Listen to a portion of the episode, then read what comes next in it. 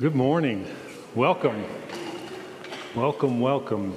My name is Tim Brandon. I'm not Dean Barham. And you're about to find out why. But that's okay. I'm glad you're here. Dean this morning is being an awesome dad because awesome dads do stuff with their awesome kids. And so Luke is on a mountain bike team couple hours away having a mountain bike race he was part of with his team at school. There's only five or six of them, I think, in the circuit, and so he wanted to make one because they're usually on Sundays. So he asked me to preach this morning, to which I said, Idea? I like bicycles. Let's say I go to the bicycle race, you go preach. he didn't like that, but he's an awesome dad. That's where he is this morning. So we are glad that Dean and Melanie are with us, and um, we love that their family is thriving. So what? So what? We're part of a, th- this is the third part of a three part series entitled So What? Looking at the first resurrection community in the book of Acts. It's in the New Testament, right after the four books that are called the Gospels, where there are accounts of Jesus' life, and the next book is called the Acts of the Apostles. And we're asking the, the question what, so what? Why does Easter matter? We celebrate the resurrection of Jesus, but why does that matter today? And so we're going to talk about that. Because what happened was, since the beginning of time, when we were each made, Adam and Eve kind of being representative of us, is that we separated ourselves from God by the way we behave. Each one of us, in our own way, has become stubborn and separated from the intimate relationship that God wanted with us as our Creator. And there we sit, kind of like a baby. A baby sitting there, big old full diaper. It's stinking. It's that kind of like when you want to get up and they walk and it kind of goes like this, you know? And it kind of it kind of swings when they walk. And everybody knows what's going on. The baby knows what's going on. And baby just sitting there. All you young parents are like, yeah, that was three this morning. That was what we did. And there we sit in our stinky, looking around like, I don't know what to do. I, I can't fix this. And just like a baby, we sit there and sometimes we just say, you know, it's stinky, but it's warm and it's mine.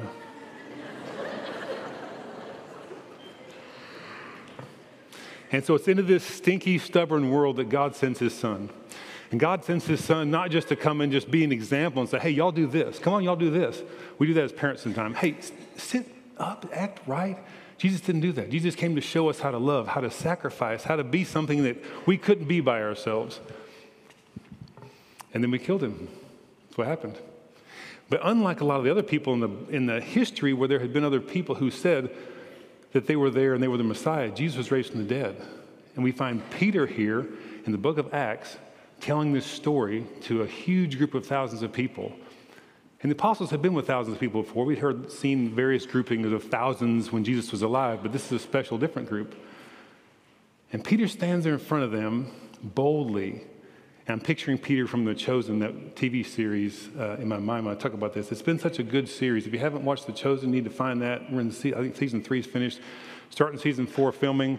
And it's just great to be able to see those men and women of the first century as real humans and the humanness. And so we see here in Acts 2 that there's this man standing there who's a total broken mess up. And I can so relate. And he's broken like a bicycle, like anything kind of a tool. He's just broken. But he's only broken unto a certain point until he met Jesus. So this isn't some fancy preacher standing up on, on Sunday on Acts and, and telling these things. This is the fisherman. They're hearing a fisherman sermon that may be worse than a doctor sermon. I'm not sure which one's worse. But a sermon by a fisherman, but guess what? That fisherman knew Jesus, and that made him special. And Dean's done a great job of explaining to us how, just like this community, just how that community, our resurrection community, is based on individuals having a story of Jesus changing their life. That's the difference. Peter didn't stand up and start telling the story. He told his story. He told that story that said, I was like this, but now I'm like this. Jesus was that difference. And Jesus is the difference today. That's the big deal with Easter.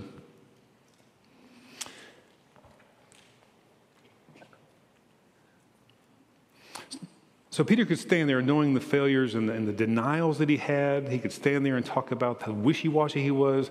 Say, yeah, I used to give like all the wrong answers when all the apostles were there. I was the one who got out of the boat, but then I kind of started sinking. And he has this back and forth, but he's standing there telling his story. And the moment that he gets to the part where he says, but I handed all that off to Jesus. I handed it off to Jesus. I've never been the same since. And would that we could live our lives in a day-to-day manner that could see through the eyes of heaven what today looks like. There's a, a one hour to YouTube called The Bema Seat or the Judgment Seat or the Judgment Seat of Christ, or the Bema Seat of Christ. Google any of those things. Here's a QR code for it. This will be the best hour you spend thinking about how this life looks in view of heaven.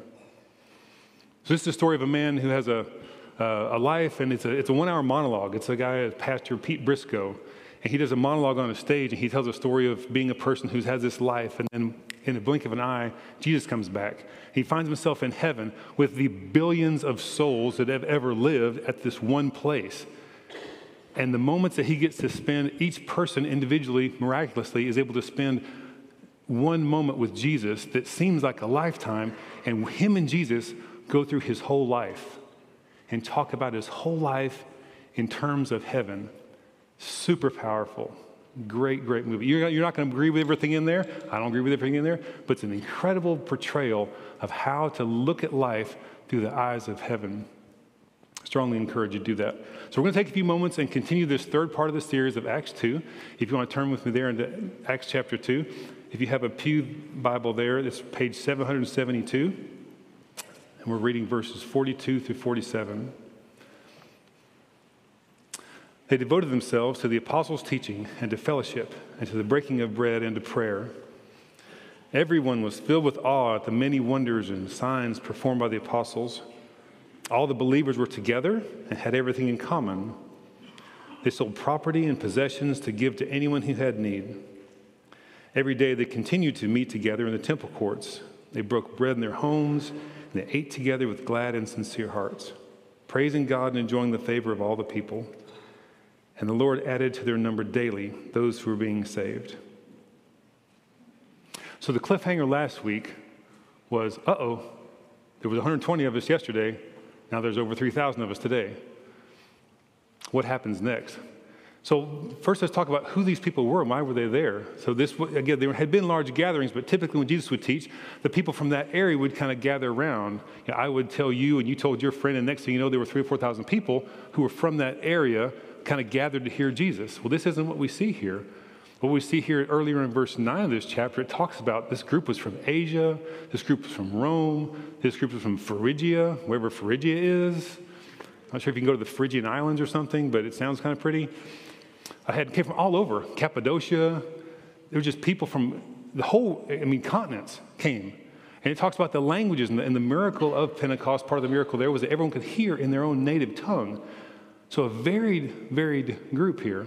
Most were Jews, but we're also told there were people who had converted to Judaism. So Gentiles who weren't Jew by race, but were Jew by faith, were also there.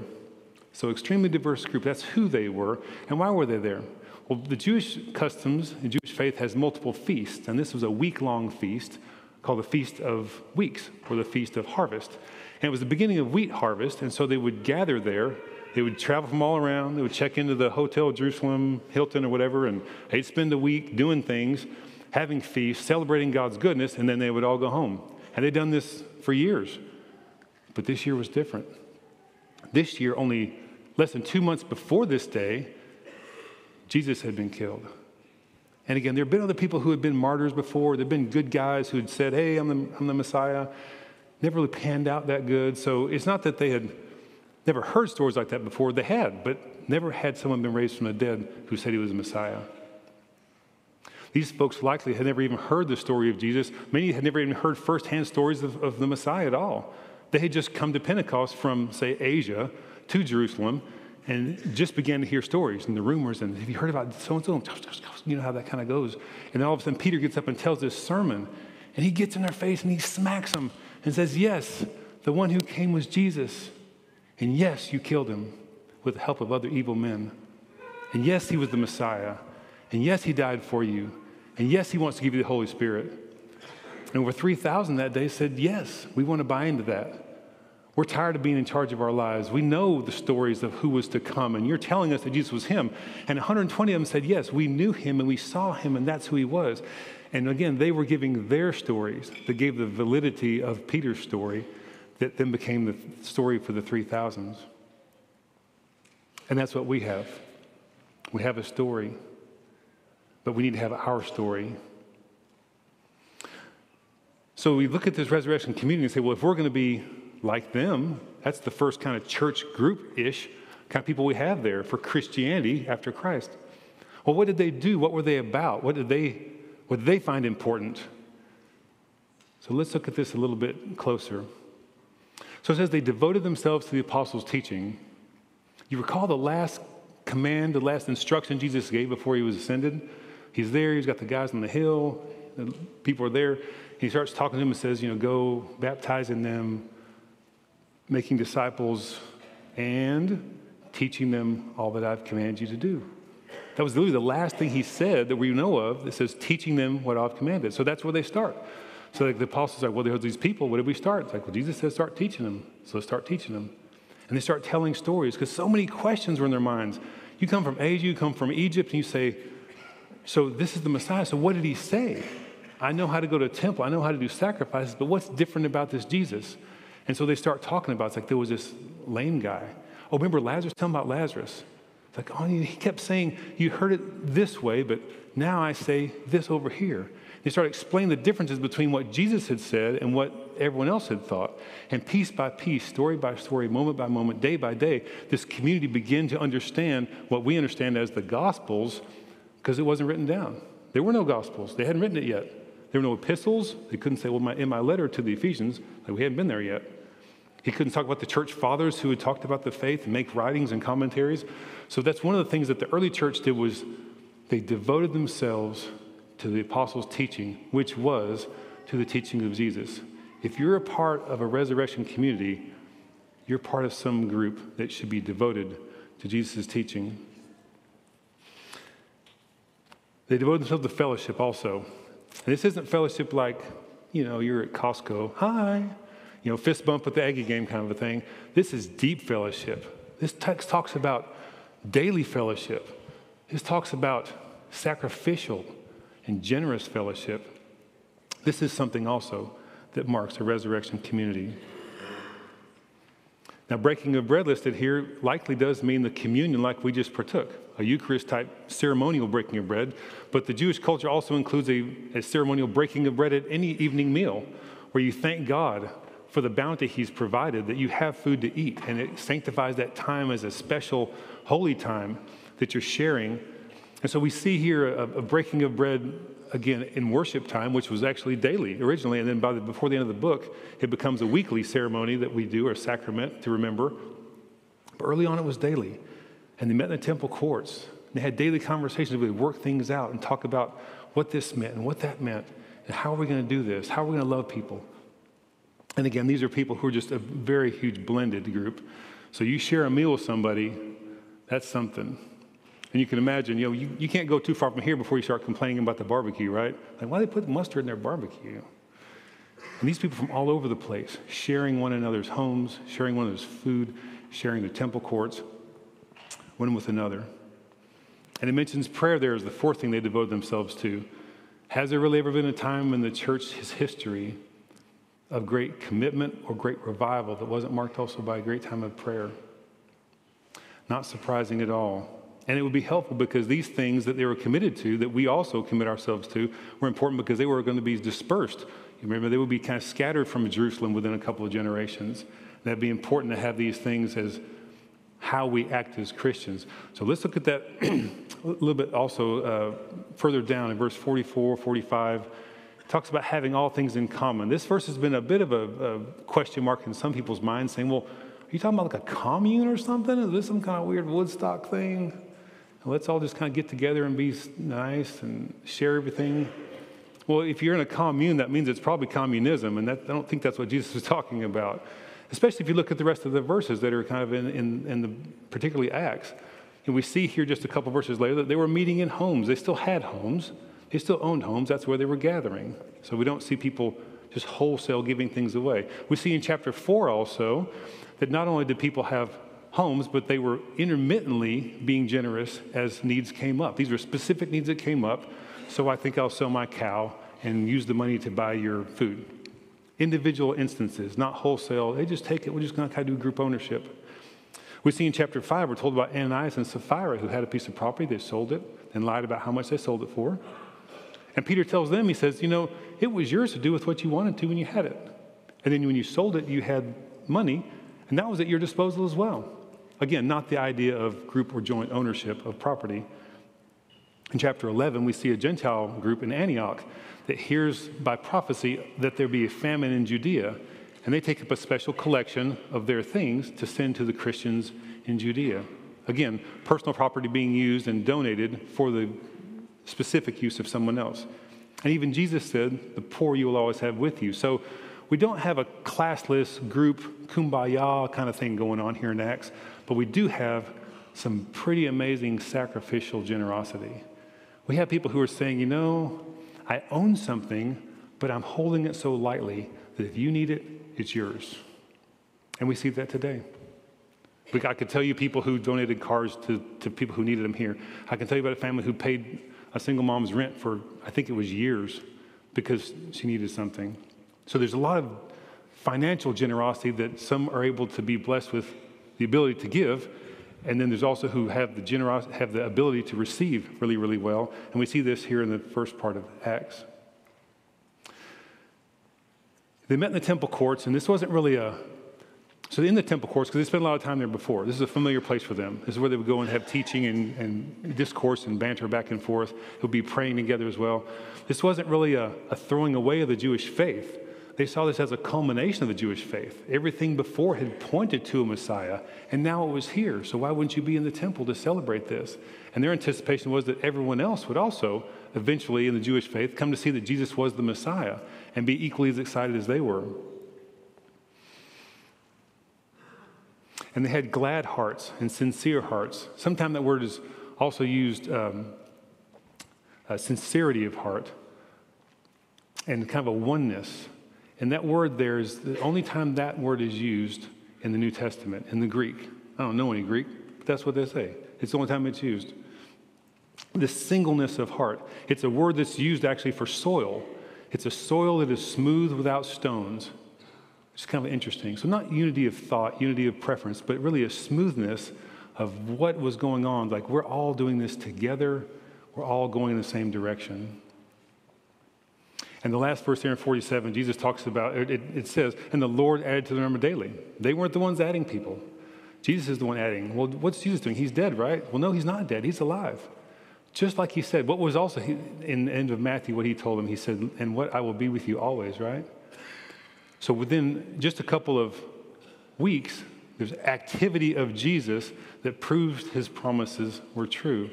And this goes all through the book of Acts. It's really the, a book of Acts of Jesus through the disciples, I guess if it was more of a subtitle. But in chapter 24 of Luke's gospel, he says that he will send the Holy Spirit. So Jesus is the one sending the Holy Spirit at Pentecost. Chapter 7 is he's seen by a dying martyr, Stephen. He's there comforting Stephen at the right hand of God when Stephen is stoned. Jesus is there. In chapter 9, Jesus converts Saul on the way to Damascus and creates a disciple. In chapter 16, Jesus is the one that opens Lydia's heart to the gospel. In chapter 23, we see him encouraging Paul in Jerusalem, saying, Be of good cheer.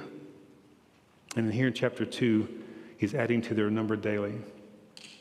A resurrection community is always characterized by the ongoing activity of Jesus and his Holy Spirit. As an English scholar, Alexander Maclaren warns us. Said, Let us not think so exclusively of the past work of an ascended Christ that we forget the present work of an indwelling Christ. He is the ongoing life of his church.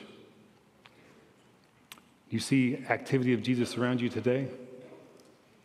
Well, like I said, I'm no preacher. My dad was a preacher for 30 years. Would that he was here to be able to, to do his thing. He actually started, uh, he was part of a group that started a preaching school in Bangkok. I was four. I didn't pick up a lot of it then. But So, so I'm not the preacher like Dean is, but, but Dean hasn't been here 25 years. And as, as one of your shepherds, I just want to take some time this morning and talk about this flock here, about this resurrection community that we have here. And any of the shepherds here can stand up and give testimony to this. We won't make you sit through all that. But as a representative of that group that love you and cherish you, I just want you to know some of the people you're sitting with that are part of this resurrection community. Not good people, not people who do nice stuff, but people who've been transformed by Jesus. And this is what a transformed life looks like. And I'm going to miss, I'll miss people. I'm going to leave people out. I'm sorry. I have a bad memory. We only have so much time. I don't see all what goes on. But there have just been so many powerful stories that characterize this church. If you're a college student here, I want to tell you about the people you're sitting with. If you're a visitor here, let me tell you about this crazy bunch. They're not normal. They're not. But you've been on Instagram, you know what normal is. We don't want to be that anyway, right? So let's talk about a few things. So, um, Thad Noel Adams back over here. And I, haven't told anybody that they're going to get talked about, so I'll just better ask for giving some permission. So, Thad Noel Adams, a few years ago, Little Royal, had heart surgery. And uh, there's Gary and Jerry Adams, and then Thad Noel, and they have kids, and Royals having heart surgery. You know, it's interesting that we, a lot of people would just pray about, oh, help Aunt Minnie get sick get, get well, you know, and oh, Joey broke his hip and he needs to get well. And this family not only prayed for healing and wellness, and we prayed for the healing and wellness too, and it was a success. But this is the family that also had a prayer of let us walk this road well. You don't know going into those things what's going to happen at the other side of it. But this family walked that road in a beautiful way, knowing that even if things don't go well, we want to be faithful in what God has for us. That God can make things happen for His kingdom that I don't get to choose sometimes. That's what you think about when you're staring down the barrel of a kiddo about to go under anesthesia for a heart surgery and other things like that. But this is the family that walked that, walked that well. And it wasn't, again, they're not good people. They will tell you that wasn't me. We couldn't do that by ourselves. We did that because of our resurrection community and because of the transformation Jesus had in our lives. They would tell you that. I want to talk about Elliot Head. Elliot and Sherry Head are longtime members here, and he owns Paradise Valley Landscape. You may think, landscape? Yeah, yeah, landscape. Not only is he just a brilliant guru guy for landscape, but he's an amazing follower of Jesus.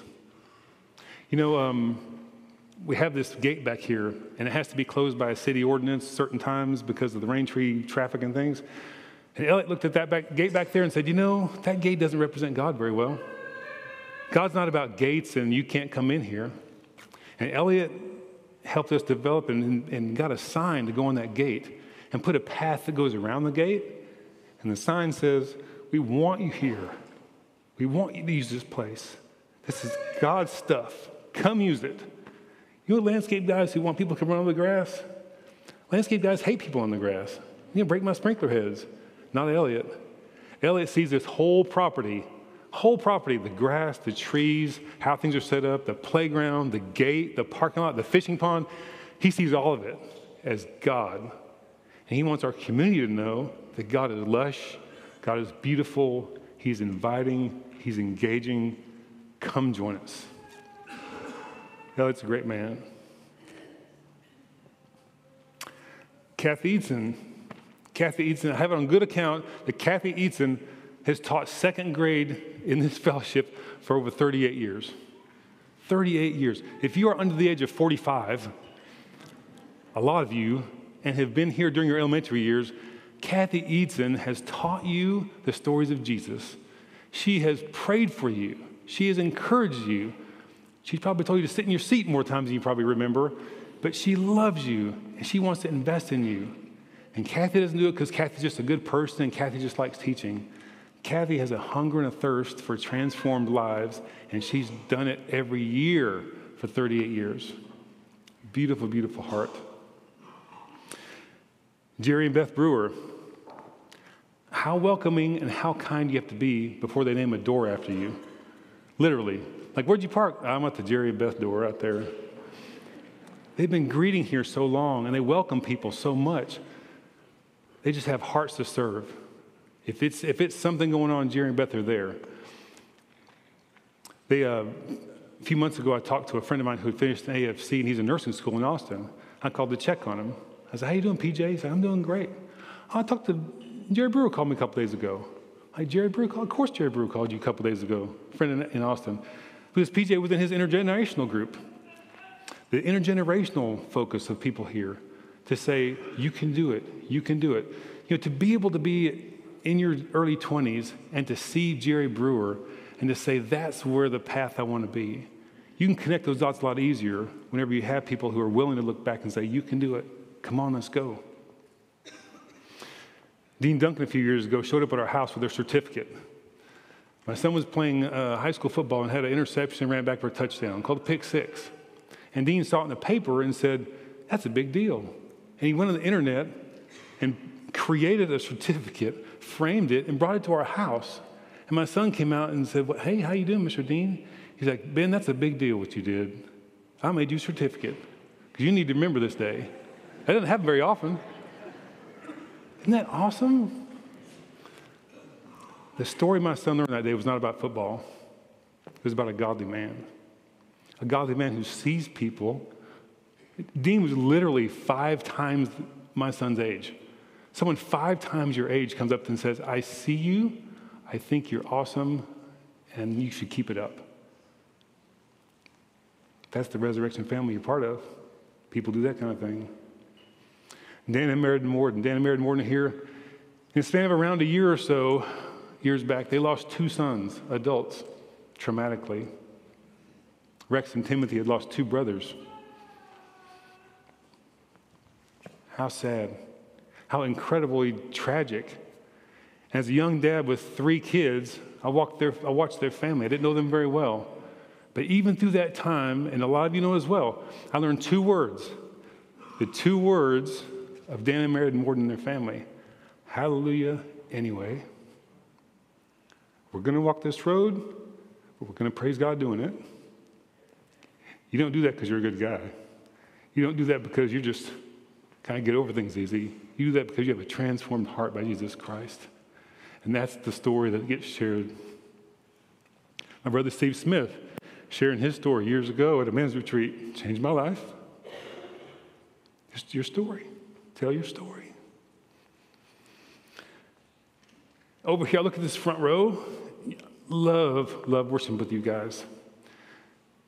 You guys not only have a joy in your heart, you have a smile on your face. And people worship with smiles on their face, man. Because what I do is I get my mind going in worship, and my heart kind of stays in neutral. But you see someone smiling when you worship, raising their hands, there's intent. You guys do such a good job of that. It just helps you get there. You know, Kyle and Breakthrough on Sunday night, we have once a month Sunday night breakthrough service. What a gift. What a gift. I used to play with Kyle. He and Greg and Ashley would get together and play guitars occasionally. Kyle wasn't that great. He's, not, he's a lot better than me, but Kyle wasn't that great. It's like three years ago. And now he's able to do this up here. And he's not wanting to be part of the band. Angela, Amy, Leslie, they're not like dying to be in the band, but they know that there are people here who get into worship and who can sit in the presence of God like no other when they do what they do. And we're so glad to be able to celebrate that because it's powerful and it's selfless on their part to help us do that.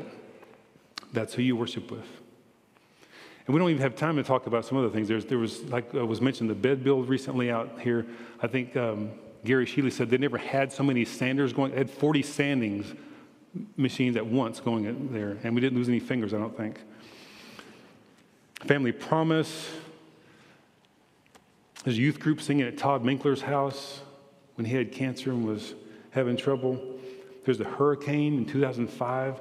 We had over 500 people housed here for the weekend at a brand new building. It was amazing. That's a story from the time as well.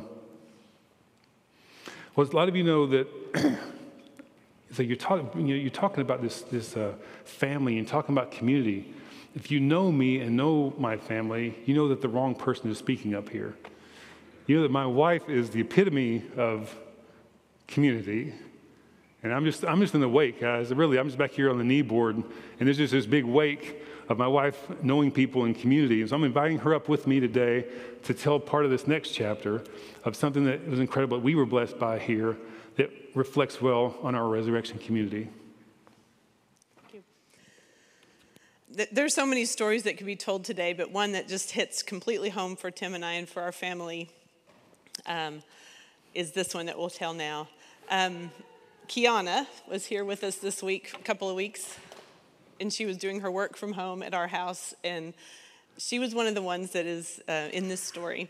And, and we talked about what Tim was going to be preaching about today. And we, she had a lot of questions about those months and years in her life. And we did a lot, had a lot of conversations. She's probably watching today. Hi, Kiana. And um, we said, you know, we think this would be a really great story to share about how the, the church came around us. And she said, I think you're right. I want you to share it. So we want to do that.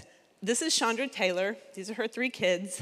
She also had two children that were her, um, her nieces that she had CPS custody, um, and they were living with her.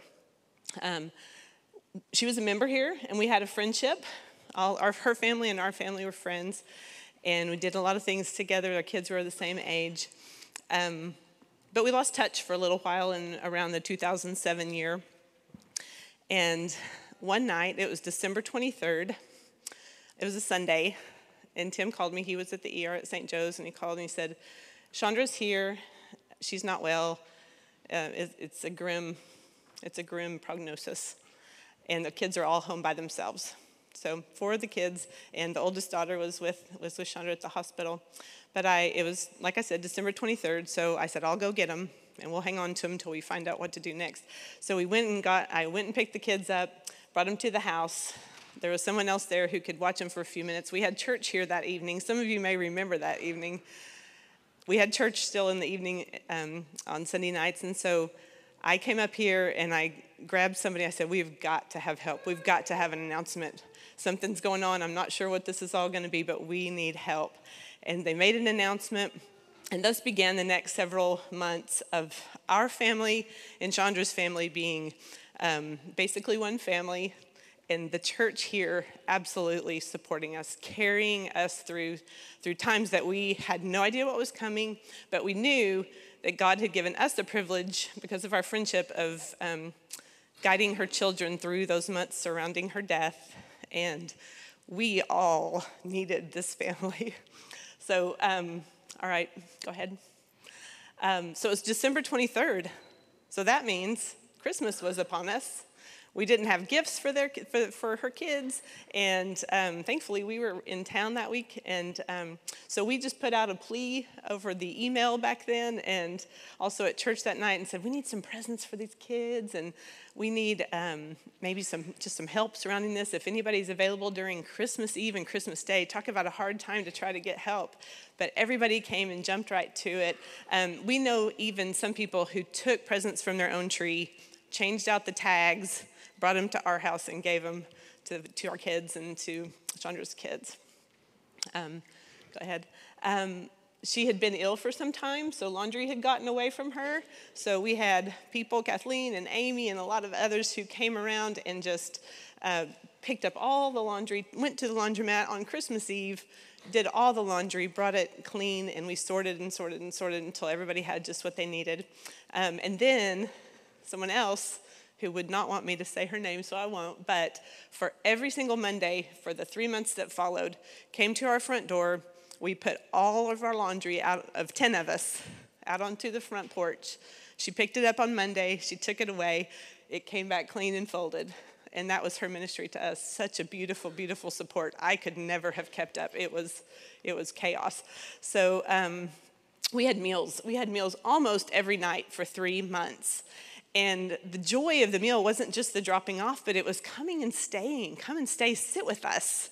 Let us know you. So there's some pictures here of various people who did that. Um, Kathy, we, she, we already mentioned her, but she brought a meal every single Thursday night for three months. Mm. And um, we just got used to seeing her and appreciating her so much and having all of us around that table together our family, Chandra's family, and whoever happened to bring the meal that day. Um, several people I know Kelly and Sarah, remember them? They came over and just got the Suburban, loaded all the kids up, and took them away. And I don't even know what they did. I was just glad and appreciative that they took them away because I could sit down and hear myself think for a few moments. Um, let's see what's next up there.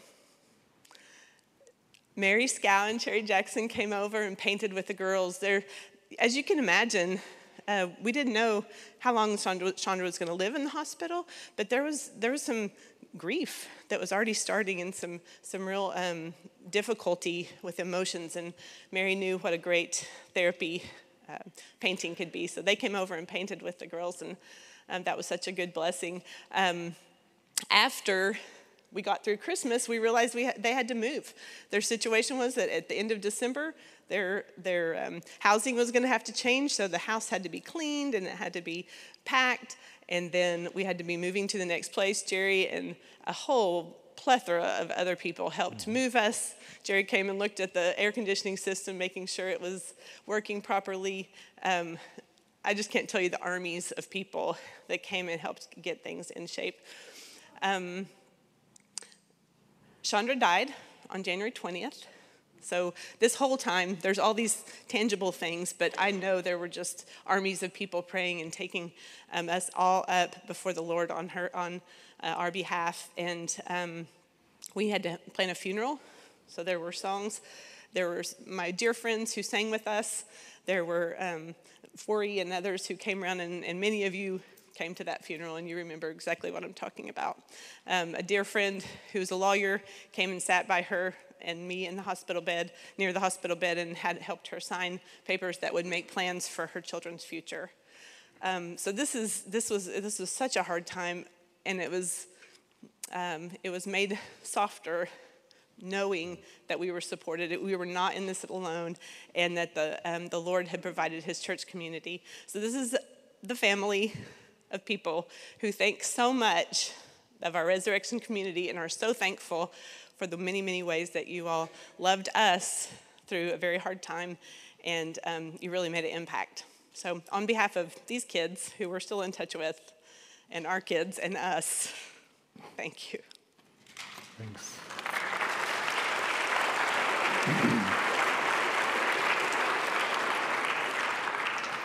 thank you for being our resurrection community.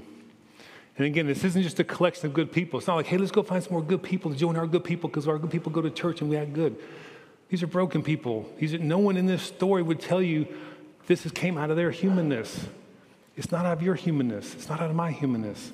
It's literally out of our brokenness because of Jesus that we can do these things. You know, James tells us every good and perfect gift comes from above. Anything that comes good out of my life at all, it comes from God. And that's where we want it to go serve. N.T. Wright tells us in his book, Surprised by Hope, that Jesus' resurrection is the beginning of God's project, not to snatch people away from earth to heaven, but to colonize the earth with the life of heaven. That, after all, is what the Lord's Prayer is about. To colonize earth with the life of heaven. That's it. That's what we sing. That's what I'm telling you today. The life of heaven on earth. That's why we can stand and talk and go through this myriad of things that are going on here. These aren't just good things. This isn't just social justice. This isn't just, hey, a nonprofit starting this thing. This is coming out of the heart that says, we've been changed, we've been transformed, and this is what it looks like. May we each be part of a community that continues to celebrate that transformation, hungering for more Jesus, engaging in deep fellowship with each other, praying earnestly, giving sacrificially, and living selflessly. The American scholar Jaroslav Pelikan said very poignantly if Christ is risen, nothing else matters. And if Christ has not risen, nothing else matters. It really does start and end with Christ. That's the so what. That's the Easter message. And if you're not part of a resurrection community, if you don't know who this Jesus guy is, if you know who he is but you're mad at him, don't understand him, if you're kind of ticked at the way that people who claim to be his people act and treat you, you're among friends. We're glad you're here. If you do know who Jesus is and you decided that, you know, I've been in the driver's seat way too long, sin and self are not the master I want to serve because it ain't working. And this Jesus guy sounds like the guy who I'd like to follow. I want to make him his, my Lord and him my Savior. Then we'd love to sit down with you as well. We'd love to hear your story. We'd love to tell you ours. There'll be people in the back at the Welcome Center that you can speak with. Find anyone who was up here this morning to be able to ask those questions to. But don't leave without sharing your story if you need to tell someone that. Thank you for being here this morning. Appreciate appreciate your attention. Dee will be back next week. Let's all sing together. Let's go ahead and stand as we continue.